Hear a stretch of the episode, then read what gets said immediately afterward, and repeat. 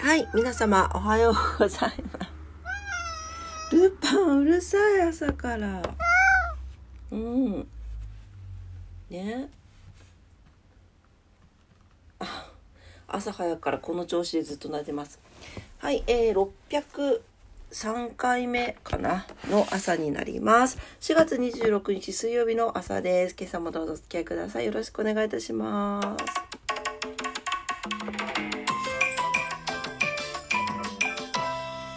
はい。というわけで、今日のお天気に行きたいと思います。福岡市のお天気です。はい。あなんか今日はね、ちょっと晴れ間が出てきて、雨がどんな感じかなっていう感じですけど。はい。えー、今日福岡市、あ、あ、すいません。ちょっとね、猫ごとで一旦離席してました。はい。えーと、戻ってきまして、えー福岡市のお天気ですね。今日は強風注意報が出ております。晴れ時々曇り。あ、雨じゃないんだ。よかった。最高気温18度、最低気温13度ということで、昨日よりプラス4度上がってます。またここからプラス3度明日上がるので、またぐぐっと上がりますのでね。はい。もう、気温に振り回されないようにお気をつけください。はい。えー、というわけで、えー最低気温は13度、言ったかな ?13 度です。はい。ということで、晴れ時々曇りになっております。糸島です。糸島は、はい、えー、強風注意報です。晴れ時々曇り、最高気温18度、最低気温12度になってます。最高気温プラス5度上がっております。はい、糸島も明日ね、20度までまた上がりますのでね、はい、暖かくなりそうです。東京です。東京は強風注意報出てますね。はい。えー全体のお天気、雨のち曇り、雨のち晴れという風になっています。夕方にかけて各地で雨が降り続くでしょうということです。えー昼前後は局地的に雨足が強まりそうということでお気をつけください。夜になると次第に止んでくるそうです。最高気温が19度前後、最低気温が10度前後になってます。ね。なんか、昼と夜の差がね、ありますね。はい。はい、えー、それでは今日は何の日です？4月の26日。もう、あと5日で4月も終わりだね。早いですね。はい、えー今日はですね、良い風呂の日、海上自衛隊の日、世界知的所有権の日、オンライン麻雀の日、映画7人の侍が公開、えーチェルノブイリ原発事故が発生ということです。はい、えー、426ということで、良い風呂ということですね。はい、えー記念日設けられています。主に江戸時代頃はお風呂から出る湯気や蒸気で体を蒸らして汚れを除く蒸し風呂として利用するのが主流だったそうです。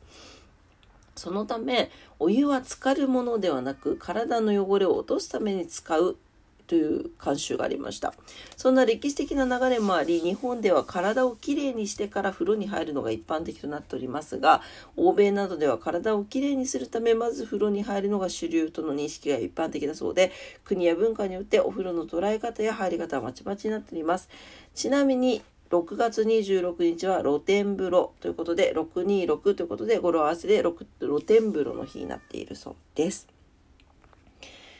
はい、えー、あとは、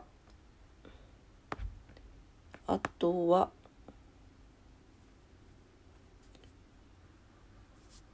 ビッグバン好きな人いますか？ビッグバン。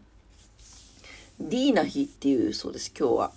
えーメンバーの一人、ディーライト氏の誕生日だそうですよ、今日は。はい、4月26日、1989年の今日が、えーディーライトさんのお誕生日だそうです。はい、あとは、そうだな。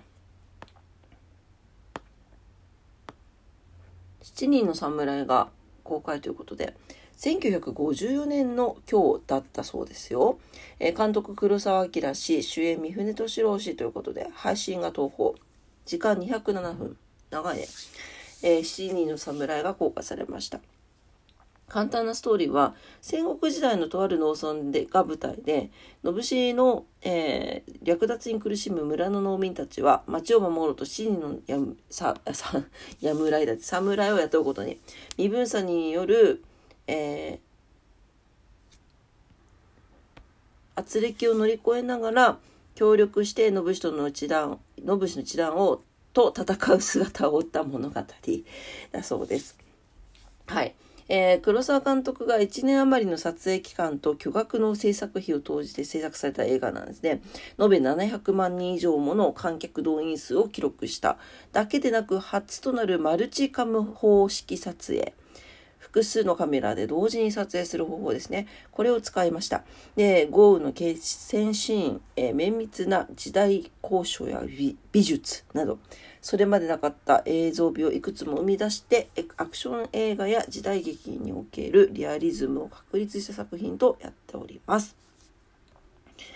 はい、えー、これは日本国内だけにとどまらず、世界的にも非常に評価されて、いろんな映画に影響を与えたと言われていますね。はい、えー、フランシス・フォード・コッポラ氏とかルージ・フォーカス氏、スティーブン・スピルバーグ氏などはファンだそうです。はい。はい、というわけで今日は何の日でした？はい、えー、ことわざに行きます。今日のことわざです。235日目のことわざです。東アフリカになります。自分とだけ会話する人は間違えることがない。うん。そう、これね、これ結構あるのよ。そう。自分の中だけで全て終えてしまうパターン。これはね、本当に良くない。もう自分自身にもあの言い聞かせるんだけど、これは本当にこうです。はい。逆説的な表現ですが、他人の意見を聞きなさいという教訓的な意味になります。独断は間違えようがないということ。答えが私から出た、答えが私から出た一つだけなのですから。しかしそれが正しくないなら勘違いです。大きな間違いを引き起こすかもしれませんので、人の意見を聞くことも大切です。ということですね。